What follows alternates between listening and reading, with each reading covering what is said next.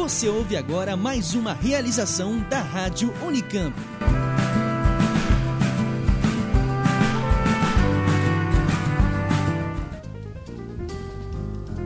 Olá, eu sou a Sara Schmidt. E eu, Jefferson Barbieri. Seja muito bem-vindo. Esse é o programa Oxigênio, edição número 33. Ciência, cultura e tecnologia.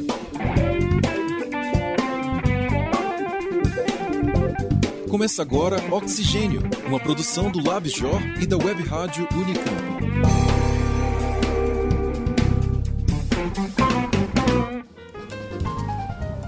A crise humanitária e a imigração é um assunto em pauta mundialmente. No Brasil também. O país está prestes a ter uma nova lei para esse tema. E é disso que nós vamos falar na pauta principal de hoje. A gente conversou com a professora e antropóloga Bela Feldman Bianco. Ela comenta o processo que levou à recente aprovação do projeto na Câmara dos Deputados e quais são os pontos de atenção nesta que pode ser a fase final para que ele seja transformado em lei. A coluna Alimentação e Saúde tem mais uma participação da professora e pesquisadora Cíntia Betim, da Faculdade de Engenharia de Alimentos da Unicamp. Você vai se informar sobre a doença inflamatória intestinal. Os casos têm aumentado entre adultos e crianças e estão relacionados aos hábitos alimentares. O programa de hoje também tem história. Na seção Arquivo da Ciência, conheça mais sobre a vida de Oswaldo Cruz, um dos maiores nomes da ciência brasileira. O médico sanitarista esteve à frente de pesquisas, campanhas de saúde pública, atuou em instituições públicas do setor e no governo. 2017 é o ano do centenário da morte de Oswaldo Cruz. Nesta edição, a gente também traz a participação do podcast Unifesp com uma matéria sobre lesões musculares e como lidar com o problema. Você também vai saber sobre a pesquisa que mostra o desempenho do Brasil em atividades de inovação. E ainda, como foi a oficina de rádio que a equipe do Oxigênio realizou em um assentamento do MST. Para começar, vamos às notícias. Notas de ciência. Caio Lang traz informações sobre o desempenho das empresas brasileiras em atividades de inovação registrados na pesquisa Pintech. Confira. Pouco mais de um terço das empresas no Brasil realizaram esforços em inovação entre 2012 e 2014, segundo a última pesquisa de inovação realizada pelo IBGE, a Pintech 2014. O estudo tem o objetivo de mapear o estado da inovação no Brasil de maneira que seja possível comparar os resultados com os de outros países. Entre as mais de 132 mil empresas que compõem a pesquisa, 36% fizeram algum tipo de inovação em produtos ou processos. Esse percentual, chamado de taxa geral de inovação tecnológica do período, manteve-se praticamente estável frente ao treino anterior, que chegou a 35,7%.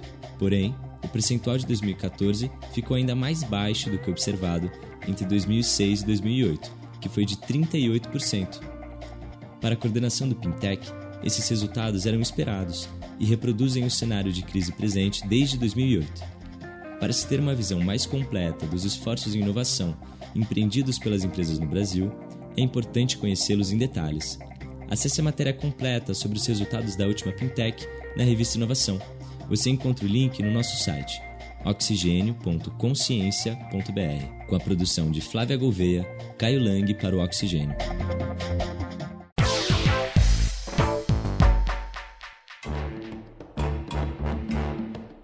Aqui no Oxigênio, nós também desenvolvemos projetos especiais.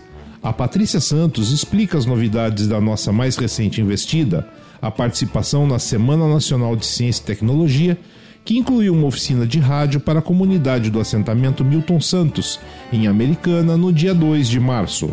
O projeto 12 Feijão com Arroz 34 Ciência no Rádio é o resultado da parceria entre o Laboratório de Estudos Avançados em Jornalismo, o Labjor, o Núcleo de Estudos e Pesquisas em Alimentos, ONEPA, e a Web Rádio Unicamp, e recebeu o apoio do Ministério da Ciência, Tecnologia, Inovações e Comunicações. Em 2016, a equipe do programa Oxigênio se dedicou a um projeto novo de divulgação científica no rádio, participando da Semana Nacional de Ciência e Tecnologia.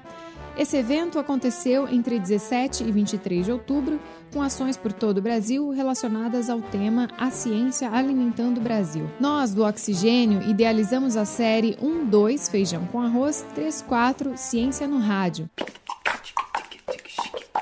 1, 2 Feijão com Arroz, 3, 4 Ciência no Rádio. Essa iniciativa resultou em uma série de entrevistas ao vivo com especialistas de diversas áreas e também em um conjunto de 10 spots, que são áudios curtos e informativos sobre vários assuntos ligados à alimentação e ciência. Um terço da comida produzida no mundo. Essa é a quantidade de alimentos que se perdem ou são desperdiçados. É como se a cada 10 laranjas que você comprasse, 3 fossem para o lixo. Imagine tudo que deixa de ser bem aproveitado: as sementes, a terra, a água usada no cultivo, o esforço dos trabalhadores, o processamento de alimentos, as embalagens e o transporte. O prejuízo é grande, mas todos nós podemos fazer alguma coisa. Pois é, o projeto teve continuidade e é isso que eu queria contar para você agora. Nós aproveitamos a experiência com os spots e convidamos uma comunidade em um assentamento do Movimento dos Trabalhadores Sem Terra para participar do projeto. Essa comunidade é do assentamento Milton Santos, que fica em Americana. Eles têm uma produção agroecológica e estão buscando novas formas de distribuir os produtos. Uma saída encontrada foi a venda direta para grupos de consumidores, que se reúnem, por exemplo, em escolas e compram os alimentos já combinados de antemão com o pessoal do assentamento. E uma maneira de ajudar nesse trabalho é na divulgação. Assim, através do nosso projeto 12 Feijão com Arroz 34 Ciência no Rádio, a gente realizou uma oficina para um grupo do Milton Santos. Em uma tarde, eles discutiram questões sobre os modos de produção dentro do princípio agroecológico e sobre os tipos de produtos cultivados. Os moradores contaram também algumas histórias do assentamento e das questões políticas envolvidas no movimento. Por fim, eles experimentaram um pouco da produção de rádio, criando os seus próprios spots. A comercialização é o passo mais difícil da produção orgânica. Com o fim do programa de aquisição de alimentos, o assentamento Milton Santos precisou criar outras formas para escoar a produção. Ainda bem que o grupo legalizou a cooperativa, que hoje conta com a participação de 24 famílias. O primeiro projeto é a formação de grupos de consumo que geralmente é um grupo definido de consumidores que são amigos ou conhecidos e anunciam para os outros as vantagens de ter alimentos orgânicos mais frescos e direto do produtor. O projeto começou com 27 cestas e hoje já são 43. A gente conhece o nosso médico, então a gente precisa conhecer quem produz o nosso alimento.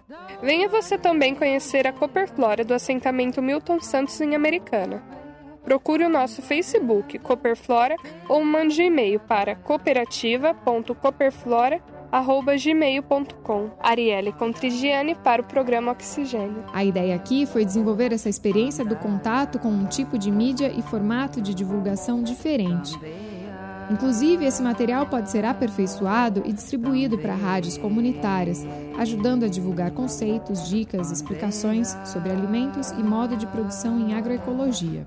Se você quiser saber mais sobre esse projeto, acesse os links relacionados no nosso site, que é oxigênio.consciência.br. Patrícia Santos para o programa Oxigênio. Pauta principal.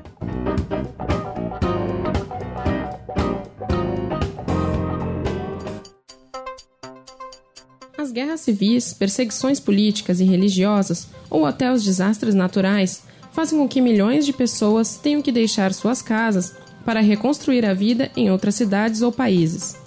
Em 2015, foram 244 milhões de pessoas em deslocamento, segundo dados da Organização das Nações Unidas.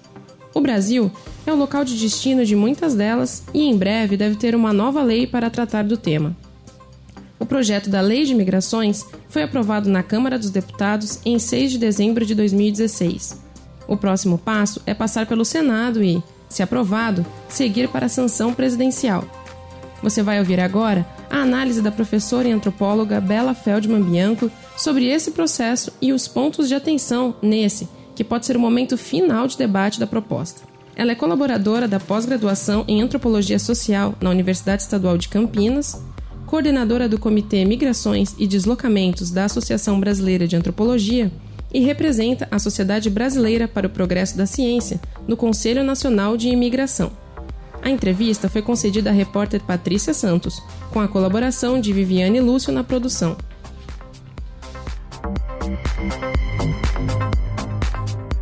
Professora Bela, para começar essa entrevista, eu gostaria que a senhora explicasse qual é a situação atual. Como é, em linhas gerais, a lei que a gente tem atualmente que trata de imigração? É, a lei atual que está em vigência é o Estatuto Estrangeiro, que é da época da ditadura militar. É uma lei de 1980, que é baseada em segurança nacional. É, significa, inclusive, que migrantes não têm possibilidade, inclusive, de participar de mobilização, de movimentos sociais, quer dizer, é muito restritiva em relação aos imigrantes. Imigrantes são vistos como ameaça, como problema. E de onde partiu, professora, a discussão para chegar até esse momento de uma nova lei de imigração? Qual é o repertório por trás disso? Bom, tem uma longa história. De fato, tem o processo de redemocratização do país.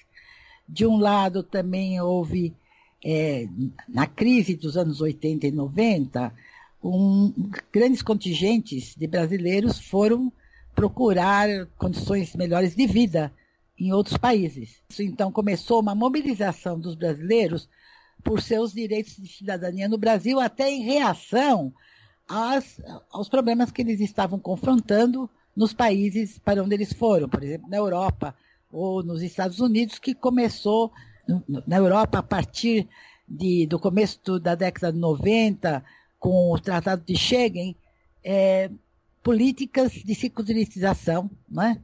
e que começaram a deportar é, migrantes é, sem a documentação necessária, como, por exemplo, o primeiro caso de deportação dos brasileiros que ocorreu em Lisboa em 1993. Eu acho que esse é o marco da luta das mobilizações dos brasileiros pelos direitos deles no Brasil, né? E, e é uma luta que acabou sendo global, então isso foi muito importante, estimulou também o movimento dos imigrantes, pelos direitos dos imigrantes no Brasil. E também o papel da igreja foi fundamental, o papel da academia, em certo sentido, o fato de ter acontecido em 2000 e 2004 ou 2005 o Fórum Social Mundial das Migrações, que também que começou no Brasil, que também é consequência dessa mobilização. Então foi nesse contexto que começou essa mobilização ainda no, no começo da década de 90 por uma nova lei. Houve de fato três projetos de lei, anteprojetos de lei, um de 1996 do que é conhecido como Projeto Lula, depois um outro que é 2013 do senador Aloysio Nunes, que agora é o ministro de Relações Exteriores, e mais recentemente um projeto de, da tal Comissão dos Especialistas, como ele ficou sendo conhecido, que foi criado no âmbito do, da Secretaria Nacional de Justiça, no Ministério da Justiça. Isso acho que em 2014 ou 15, não lembro bem. Então, esse novo projeto é um amálgama desses três projetos. Mesmo sendo uma mistura desses projetos, houve ainda uma participação importante da sociedade nessa proposta, né? É um processo mais longo, mais complicado, porque primeiro o, o Congresso Nacional nomeou uma comissão que foi responsável por relatar, tem um relator que foi Orlando Silva, é, que é do PCdoB, mas a presidência coube também ao PSDB, e daí então houve consultas, várias consultas aos movimentos sociais, à igreja, às pessoas, às, às instituições que trabalham com imigrantes e os próprios imigrantes. E a partir daí, então, houve uma relatoria e se chegou ao, houve alterações, e isto é que foi aprovado pelo Congresso Nacional é, em dezembro de, de 2016. Mas como esse, esse anteprojeto que é de autoria, que é o que está sendo, esse amálgama, mas que começou como o projeto do, Aloysio, do senador Aloysio Nunes, então ele tem que voltar, ele voltou para o Senado. Ele voltou para o Senado, que deverá discuti-lo, mas eu não sei quanto, porque eu acho que ainda não entrou na pauta, apesar de já estar no Senado. E, e, aí, realmente, a, nós estamos todos preocupados com a demora, mas a, agora não se trata de acrescentar artigos, mas sim de discutir cada artigo e o que vai ser eliminado e que não vai ser eliminado. Né? Quais são as mudanças mais importantes que a lei vai trazer em relação ao Estatuto do Estrangeiro se ela for aprovada no Senado? Tá, é que essa lei é, tem como base os migrantes como sujeitos de direito e não como problema. De fato, é, essa é a grande mudança. É, apesar de haver muita securitização, né? Tem ainda muitos artigos que são sobre expulsão, deportações, quer dizer, ainda, apesar de ser um avanço, né? Tem muitos avanços, a gente pode, você pode até depois me perguntar quais são os avanços, mas há ainda pelo menos 40% ou 43% que trata do imigrante como ainda uma ameaça, como problema, porque expulsões, deportações, tudo isso é segurança nacional. Nós podemos entrar nesse ponto agora, professora. Quais são as mudanças positivas que a lei vai trazer? Olha, uma grande. É, que eu acho muito positivo e que pode ser um problema depois na, na discussão do Senado, é que essa lei não distingue entre imigrantes documentados e imigrantes não documentados, isto é, aqueles que são considerados, eu não gosto dessa terminologia, mas ela é usada migrantes regulares ou migrantes legais e imigrantes irregulares ou considerados ilegais, porque eles não têm documentos. E eu acho que essa é uma grande, é, uma con grande conquista, se continuar, inclusive, se eles não cortarem esse artigo. Esse artigo é fundamental. Também o fato que essa nova lei reconhece os direitos de apátridas e facilita a autorização de residência também é, reconhece, quer dizer, refugiados, apátridas ou menores de 18 anos não, não, podem ser, não serão repatriados. Também algo que é muito importante, inclui os direitos dos imigrantes do Brasil. Como eu falei no começo, tem muita mobilização dos imigrantes, foi muito importante. E tem artigos específicos aos imigrantes do Brasil, né? Então, por isso que a lei das migrações e não lei da imigração. E também, eu acho que é de maior importância, que essa lei prevê um processo de legalização extraordinária para aqueles migrantes que não estão, que não têm os documentos corretos, é, que entraram no país até julho de 2016. Eu acho que são essas são algumas das grandes é, conquistas dessa lei. E quais os pontos que podem sofrer alterações importantes? Aqui a sociedade pode ficar atenta nesse momento do debate. Exatamente esses pontos, esses artigos que eu mencionei, esse conjunto de artigos que eu mencionei, que é são aqueles que eu considero conquistas, que não é a não diferenciação entre imigrantes que estão que têm documentos e não documentos, o fato de que pode se haver essa, esse processo de legalização extraordinária e que não se distingue entre imigrantes. Todos eles têm direitos, tá? Eu acho que é importante.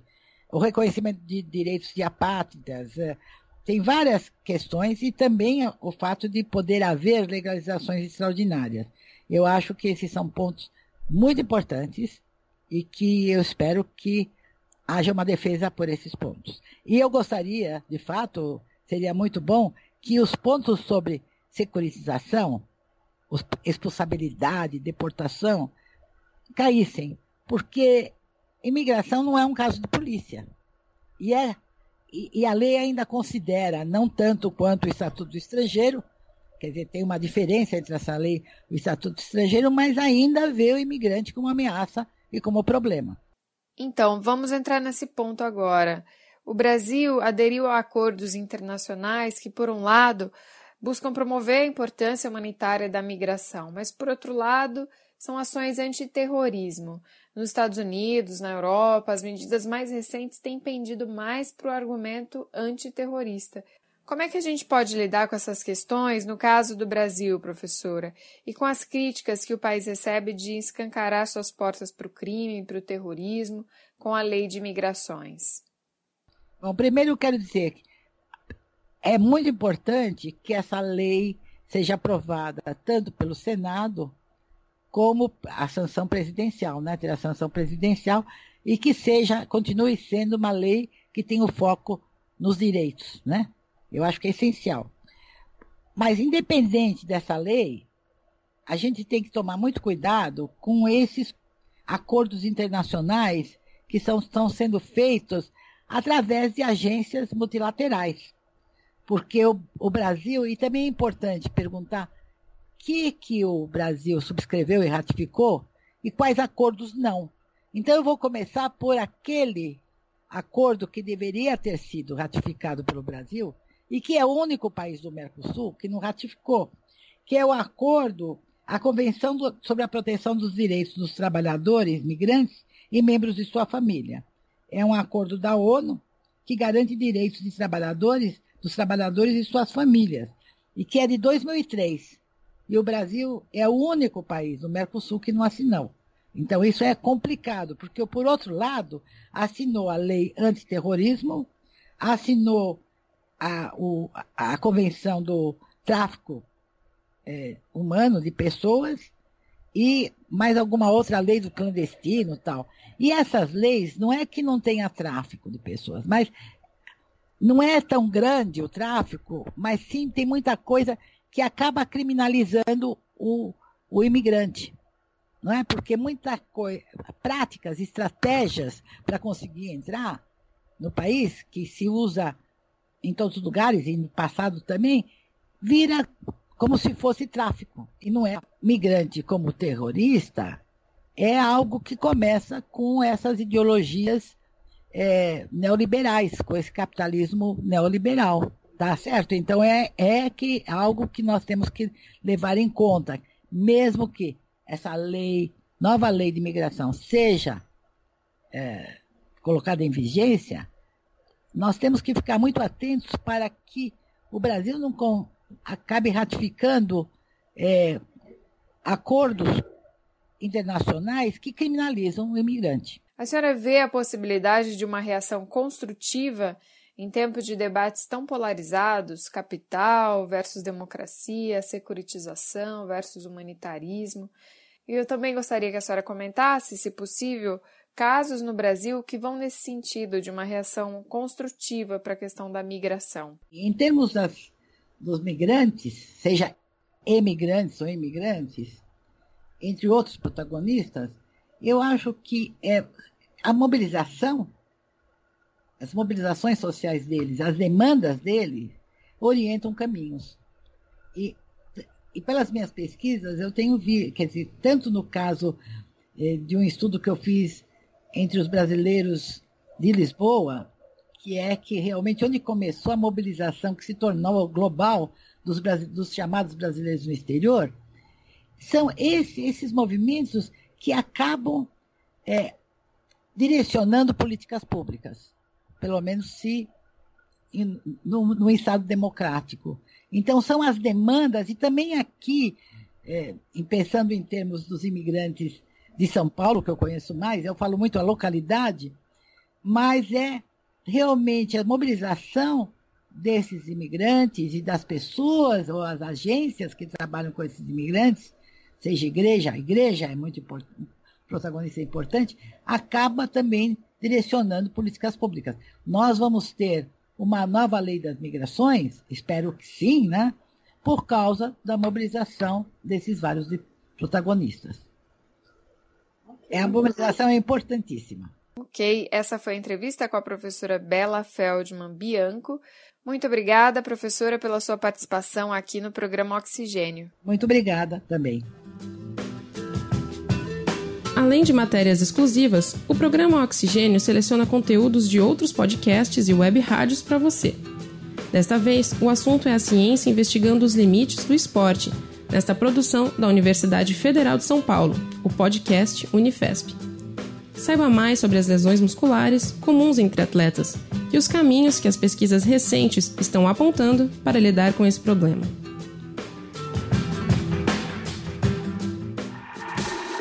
Conexão Ciência. Ciência, tecnologia e tendências. Um dos maiores problemas enfrentados pelos atletas são as lesões causadas por esforços musculares intensos. Diversos fatores contribuem para isso, como a fraqueza muscular e o desequilíbrio de força entre os músculos. Estudos realizados pela Unifesp, em parceria com a Universidade Federal de Goiás, indicam que esse desequilíbrio nos músculos começa a surgir cinco anos após o início dos treinos, principalmente nos jogadores de futebol, handball e vôlei. De acordo com a fisiologista Marília dos Santos Andrade, professora de Neurofisiologia e Fisiologia do Exercício da Escola Paulista de Medicina, esses riscos ocorrem principalmente quando há gestos repetitivos. Eles fazem com que alguns músculos se desenvolvam mais do que outros. Por meio da computação, é possível analisar a musculatura, identificar esses desequilíbrios e avaliar com precisão se há diferenças de forças nos músculos. Também é possível estudar a potência e a resistência das articulações, como quadril, joelho, tornozelo, ombro, cotovelo, punho e tronco. De acordo com cientistas que participaram da pesquisa, os resultados do estudo ajudam a explicar como a força muscular dos membros envolvidos no esporte são desenvolvidos. Com os dados em mãos, treinadores e outros profissionais da medicina esportiva poderão compensar possíveis desequilíbrios musculares, fortalecendo os músculos menos desenvolvidos. No futuro, esse trabalho poderá ser realizado desde as categorias de base. A pesquisa mostrou ainda que é possível fornecer índices objetivos aos fisioterapeutas para otimizar a reabilitação de atletas em qualquer esporte. A lesão mais comum entre jogadores de futebol, handball e vôlei, por exemplo, ocorre nos ligamentos dos joelhos. Esses esportes exigem mudanças bruscas de direção, forçando a musculatura de maneira muito intensa. Se você pratica algum tipo de esporte, fique atento. Busque mais informações. Para saber mais sobre esse assunto, leia a revista Entre Teses número 3. O esporte desafia a ciência. Uma publicação da Universidade Federal de São Paulo.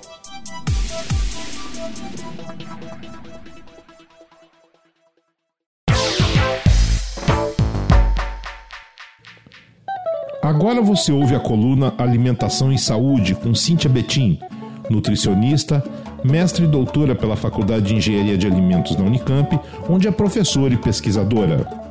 Entenda o que é a doença inflamatória intestinal. Os casos têm aumentado entre adultos e crianças, principalmente em países industrializados. A doença inflamatória intestinal ela é caracterizada pela doença de Crohn e pela colite ulcerativa. Uma das diferenças entre essas duas doenças é a sua localização. A doença de Crohn ela pode afetar a mucosa da boca até o ânus e a colite ulcerativa é uma inflamação restrita à região do cólon. A doença inflamatória intestinal ela afeta mais de 5 milhões de pessoas no mundo e a sua incidência está aumentando tanto entre adultos quanto crianças ela, a sua incidência aumentada ela tem se caracterizado especialmente em regiões tradicionalmente em que não há incidência dessa doença. E ela é mais comum em países industrializados do que em países não industrializados. São doenças multifatoriais e uma das causas para o aumento da sua incidência é o hábito alimentar. A dieta ocidental rica em gordura e proteínas e baixa em frutas e vegetais tem contribuído para o aumento da doença inflamatória intestinal. A doença inflamatória intestinal ela não tem cura e o paciente tem que conviver com essa doença por toda a sua vida. A chance desse paciente desenvolver câncer coloretal ela é aumentada, sendo duas a oito vezes maior do que uma pessoa que não apresenta a inflamação intestinal. Desta forma, se preocupar com a qualidade de vida, com a alimentação desse paciente é muito importante para a manutenção da qualidade de vida e diminuição da fase de atividade da doença. Essa é a coluna Alimentação e Saúde para o programa Oxigênio.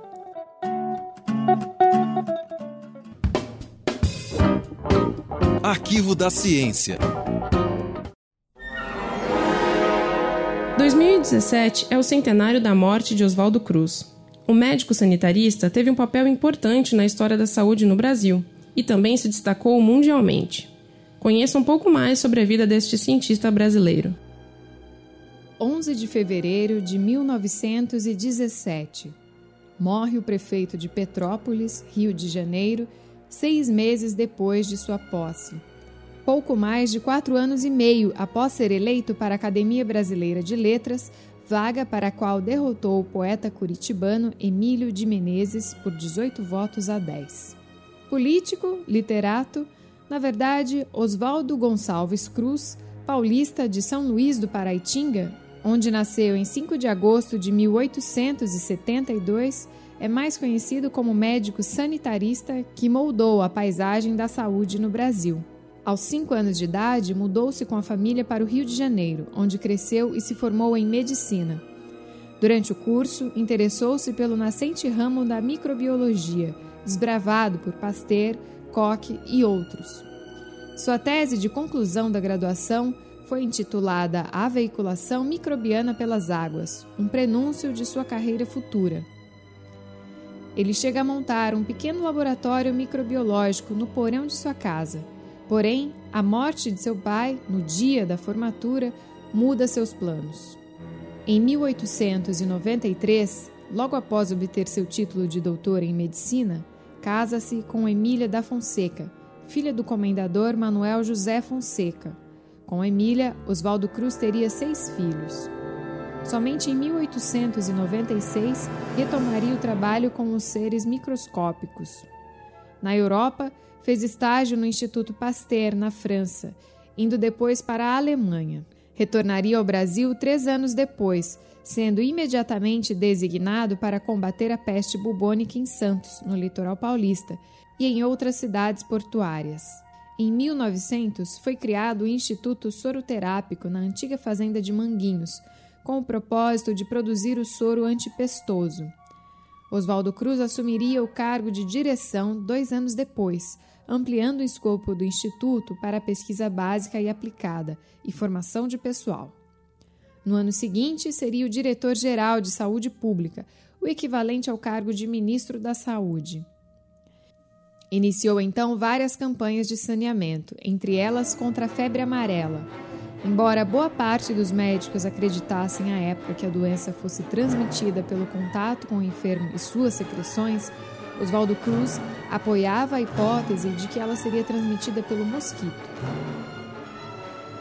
As brigadas mata-mosquitos, percorrendo ruas, vielas, invadindo casas para eliminar criadouros, provocaram uma indignação popular mas o pior estava por vir.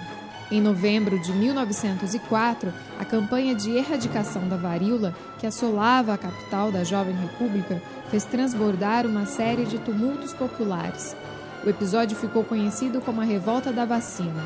Oswaldo Cruz estava à frente das brigadas sanitárias, que, acompanhadas por forças policiais, podiam invadir as casas e aplicar vacinas à força. Assim, ele acabou se tornando a principal figura alvo dos caricaturistas.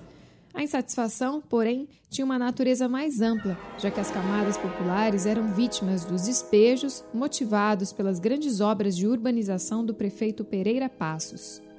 A população conseguiu que a obrigatoriedade da vacina fosse retirada, mas as ações das brigadas surtiram efeito e logo os casos de doenças diminuíram. Em 1907, a febre amarela estava erradicada do Rio de Janeiro. Nesse ano, Oswaldo Cruz ganharia medalha de ouro no 14º Congresso Internacional de Higiene e Demografia de Berlim, por seu trabalho de saneamento na capital do Brasil. O aumento de casos de varíola em 1908 fez a população finalmente procurar voluntariamente os postos de vacinação. Oswaldo Cruz deixou o cargo de diretor-geral de saúde pública em 1909. Ele então voltou a se dedicar ao Instituto Soroterápico, agora rebatizado em sua homenagem. Organizou expedições científicas pelo interior do Brasil, acabando com a febre amarela no Pará e realizando campanhas de saneamento na Amazônia. Combateu também a malária entre os trabalhadores da construção da ferrovia Madeira-Mamoré. No centenário da morte do cientista, a Fundação Oswaldo Cruz relembra seu legado com um site comemorativo chamado Oswaldo Inspira 100 anos sem Oswaldo Cruz. É uma triste ironia que a efeméride seja recebida com o maior surto de febre amarela nos últimos 37 anos, desde o início da atual série histórica em 1980. Já são mais de 1.450 casos notificados e mais de 360 confirmações, com 114 óbitos confirmados até o início de março, seguindo-se a surtos e epidemias de outras doenças transmitidas por mosquitos, como a dengue, zika e chikungunya. Com a produção de Roberto Takata, Patrícia Santos para o programa Oxigênio.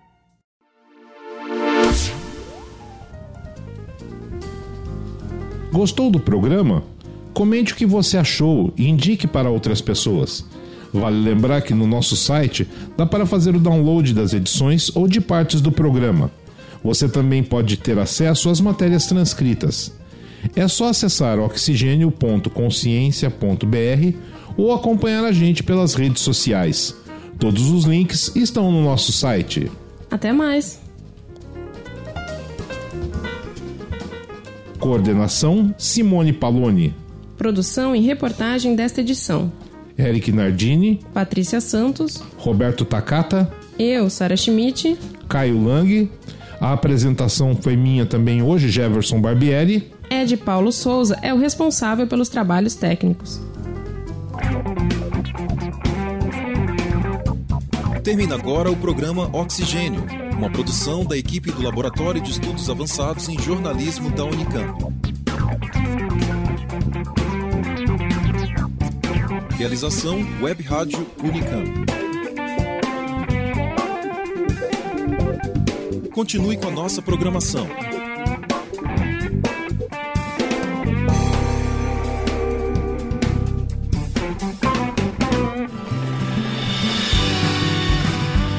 Rádio Unicamp. Música e informação para o seu dia a dia.